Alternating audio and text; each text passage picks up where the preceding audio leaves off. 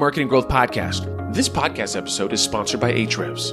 I'm your host, Shane Barker, and I have with me today Erik Qualman, best-selling author and keynote speaker. In the previous episode, Erik talked about how he got started in digital marketing. Today, we're going to take a deeper dive into his literary journey. Before we start the interview, I wanted to share a success story with you real quick. Here it goes. One of my clients was struggling to drive traffic to their website. They tried all sorts of keywords and SEO strategies, but nothing seemed to work. Finally, they approached me for help. We used this great keyword toolset called Ahrefs to analyze the keywords they were targeting. Turns out their keywords were not the best in terms of cost, competition, or keyword search. We started overhauling their SEO strategy step by step. We didn't want to abandon their high ranking pages, so we used Ahrefs' top pages feature to compare page performance on the SERP. Now we knew what pages and backlinks to keep. Next, the tool found keywords worth targeting, the ones with low risk and low volume. It also snooped around their competitor's website and dug into their keyword analytics. From there, it was just a matter of replicating or improving upon their strategy. Lo and behold, the website started to get some traction. If you are facing the same traffic issues, head over to ahrefs.com. Watch them in action and sign up for their seven day trial. It's just $7. Verified website owners can use their site audit and site explorer tool for free. Just sign up for the Ahrefs Webmaster tool, no credit required. For tool details, check out their blog and their YouTube channel.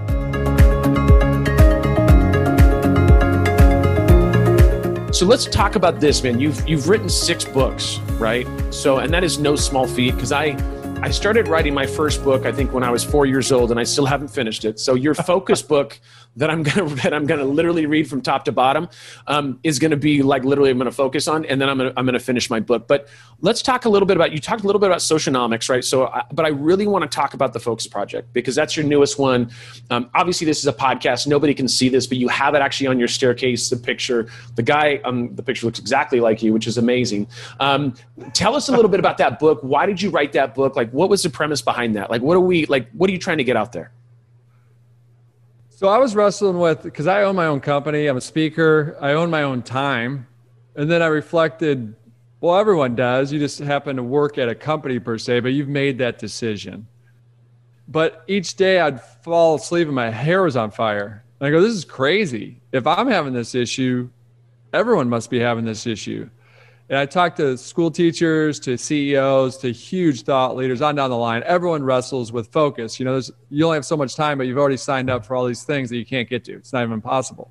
Yeah. And so what I started to get excited about is what would happen if this month I just focused on one thing, whether that's growth or sales, or I focused on just the house, like all the stuff that needs to be done around the house. And so I started to write down if I were to pick one thing or per month, what that would look like. And I got super excited, and I had a list of about 50 Obviously, there's only 12 months in a year, so I cut that down to 12. And then, ironically, I compared that to what are the number one New Year's resolutions? Almost mm. perfect alignment, like yeah. New Year's resolutions across the globe. Yeah, wow, almost perfect alignment. And then it's like, okay, my 12 is aligned with that. Then I looked at what are the top selling books of all time? Almost perfect alignment, those 12 things. So I go, okay, this isn't necessarily new, but it's new from a standpoint of in this digital world, there's even more distractions, more things that are chewing up our time. We're supposed to be working less. Like there's a famous 1930s uh, economist, Keynes, wrote that we'd only be working 15 hours a day because of all this technology. Completely wrong, right? Yeah. And so that's what I was trying to unearth. And in essence, I go, this isn't easy. Focus is hard, really, really hard. But it's learning the not so simple habit of doing less better the not so simple art of doing less better. And so that's what we learned throughout the process and unearthed a ton of stuff. I was the guinea pig testing essentialism, stoicism, testing all this stuff that might sound good in books, but what works and what doesn't work. Uh, and so we had a lot of good findings that I'm happy to discuss here. But we moved the book forward. We didn't anticipate a pandemic. You always want to launch books basically in October, they sell better. Yeah. And so it's unheard of and crazy to move a book forward like this, but so many people were pinging us saying, "Hey, I'm physically okay. I don't have the virus, but mentally we're struggling." And so I really need this book to focus, or my friend needs it. So I moved it forward. That's awesome. I, and I tell you, I think once again, not you know, I'm a little disappointed that you didn't know there was going to be a pandemic before it happened because I thought if anybody with those glasses, you would totally know. But that's okay. We can't. You can't do everything the, the, the focus, I think what I liked about it, and I, like I said, I just started reading just a little bit about it, is that you focus on the 12 months. And I, I myself, as a focusing is, is difficult and you realize that i think through reading part of it is that it's everybody's problem right that it's like because as I mean, I look at this and I think of somebody like yourself, of you have the animation, you have your book, you have your speaking. Like I am a, a, smaller level of you, and it's like I can't imagine what you have to deal with focus wise with your team and everything you've got, launches and everything, and then like how to once again be more productive and focus better, right? Because it's like great, we get interns, we get this, we get that, we have people helping us, but it's like how to be like I guess really laser focused right in regards to being able to get stuff done. And i think the fact that you did that in 12 months you really focused on one thing and actually did that um, i don't know if there's enough medication for me and i'm not heavily medicated. I, I probably should be but I, I just imagine like how hard was that like to transition and say okay this month i'm going to focus on mindfulness and, and to do that. No very hard. So truth be told, the first year was a bunch of fails. So four times I tried to do this and failed. So that's how hard this is. Then the fifth time it finally stuck. And so that's what we talk about a lot in the book is you're not going for perfection, you're going for progress. And then a lot of us, like you mentioned, there's CEOs that I'd sit there, I'd get off stage, I'm talking to them, I go, whoa, this person has 20,000 people underneath them. I go, what's your secret to success? And they go, focus. And I go, what's your biggest challenge each and every day? They go, maintaining that focus. Yeah. So that's what we're trying to unearth is we're not going for perfection, we're going for progress. So I actually graded myself each month. And you brought up mindfulness, which is great because I think off top of my head, C plus I got that month.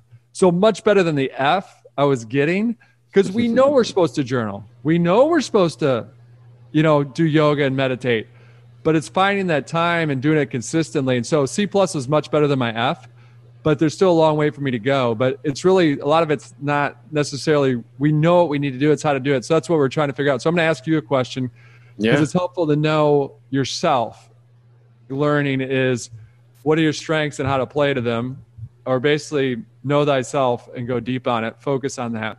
So there's basically four focus animals that we figured out. There's the hedgehog, and I'll go over each one of these super high level. Hedgehog, yeah, yeah. chameleon, army ant, and squirrel. Now we're going to major in one and minor in another. All four, you probably have some tendencies of them, but you really major in one and minor in the other. So squirrel, you can probably imagine that's FOMO, right? you're yeah. really good at starting projects and then the, you go to the next shiny thing and that can be a good thing like you're really good at that like you might be in sales you might be able to kick off a project but you can't finish that because the next thing looks too good so that's what a squirrel looks like if you look at a chameleon chameleon is a people pleaser and normally that's a good thing right when you think about tribes for thousands of years they're really good at helping people you have a good emotional intelligence but you might be doing something like fill in the blank it might be I'll be in this role because my kids are in school and I really need to pay for their education. So you're putting someone else first, which is okay, but you're not chasing your dream. Gotcha. And so that's a problem for everybody in that segment. It is. Uh, you might not think that, but that's what a chameleon looks like is you put others first. Or I'm going to get a degree in accounting because my mom's an accountant. I'll make her happy. And so that's an example of a chameleon. So their focus goes to the other person. Your focus isn't on your dream. Gotcha. Then if you look at if you look at some of the other ones, army ant, you can carry an army ant can carry 5,000 times their weight, but that doesn't mean they should because it might not go down the hill in the hole. You can't get it in there.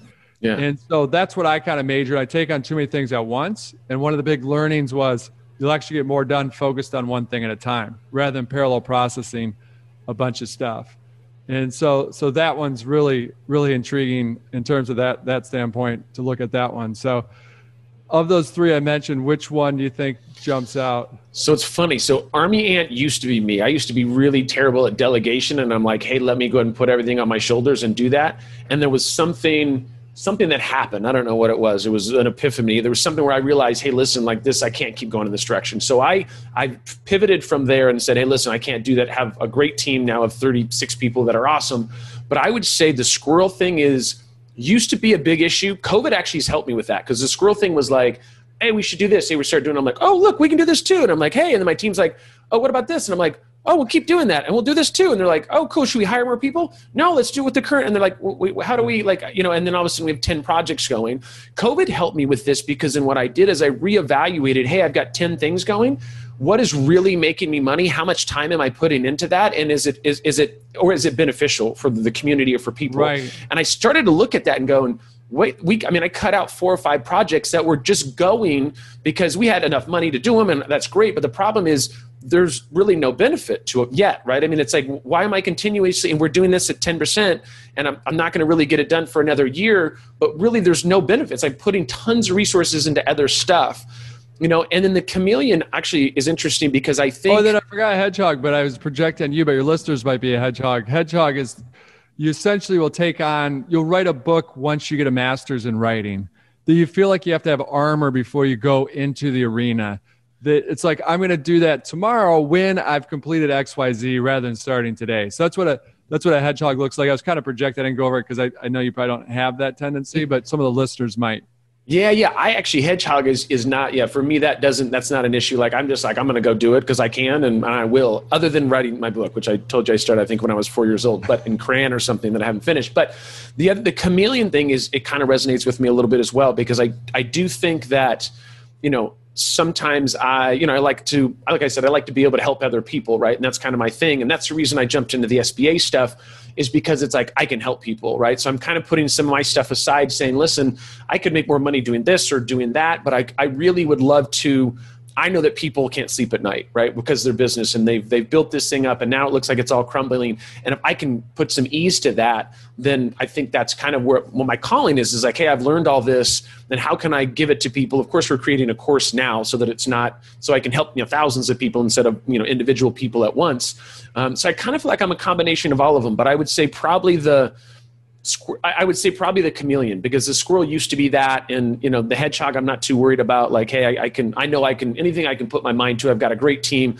We could do it. But the focusing on stuff, like literally, when I say this, this is not just me saying this for the podcast. The focusing on stuff because of COVID has helped me there, and I think reading your book is going to help me as well, being able to do that. So I'm excited about that for sure. So I know that we're going to talk about. You obviously got it on Amazon. Um, are also you going to be doing an Audible? Are you going to doing got done reading it, so we just have to confirm that I didn't screw up too many times because I'm not a professional reader, and I say that. But I think there is something when the author actually reads the book, because I provide insights here and there that aren't in the printed form, and so that should be out about a week or two. So I've gotten done reading it. My voice still functions somehow after reading that whole thing, but we're all right. good. I think that is awesome. I agree with you. I, I, listen to a lot of Audible books. In fact, I'll just go. My big thing is I call it a beer and a book. I don't know, a lot of people this, but what I'll do is I'll actually drive like so i live in sacramento. So i'll like drive to south lake tahoe. It's about two hours. I'll actually listen to the book all the way there go to a brewery have a beer have some food and i'll drive back. And so i've just done that. Once again the reason i do it is because it's like oh, that's pretty if, funny. That's awesome well because then i focus because then i yeah. can focus because i'm driving. And then it's like if not i'm like oh i can do this oh i can do this. And then i've got like adhd and it's like there goes the focus. We're missing that. So now i like force myself. My wife's like where are you going? I'm like B and B. And she goes, okay, I'm doing a beer and a book. And she, you know, is sleeping. She's a nurse and works, you know, night graveyard or whatever at nights. And so, anyways, I'll just go and I just shoot out and say, all right, here we go. I want to go to this brewery. It's three hours away. I'll get a six hour book and just go back and forth. So that's how I'm forcing myself to focus on that stuff. So I love that beer and a book. That's awesome. And then you probably know this. I looked this up today. The average Audible book is 10 hours. And so? I was looking across because I go, we got done. It was 10 hours. And I go, oh my gosh, is that like crazy long? Because I'm writing a book on focus. Is that too long? And then I looked it up. I'm like, oh no, Tim Ferriss is 22 hours, four and a half hours, 14 hours. Ray Dalio is 17. But then I looked at Malcolm Gladwell, seven, eight. Uh, Essentialism was six and a half. So it's kind of funny. That's funny. Yeah, I think you're solid at 10. I'm the, the thing is now I just have to find for your book because I'm, going to get it obviously on Audible as well. I just have to find a brewery that's that's five hours away. So that's my goal. Like I have a brewery map and I'm like, this is four and a half. No, not far enough. Five, five and 15 minutes. That's it. That's it. So your book will be. I have the PDF. I'm going to take you know taking some notes, looking at that, and then I'm going to actually listen to it. I like and it. I'm going to focus. Yeah, yeah. And we wrote I'm, it in modular format so you can skip around. So you're okay if you skip a section okay. or two. No, so I'm good. I, that's me not focusing, buddy. I got to go straight. I got to go straight page one to page 350 or whatever it is. I'm, I got to go all in. If not, it's like, then I'm not going to finish it. And there we go. Thanks, Erik. That was really exciting. In the next episode, I'm excited to chat about your animation studio, Equalman. I'm curious to know more about it. Stay tuned for another insightful episode with Erik Qualman.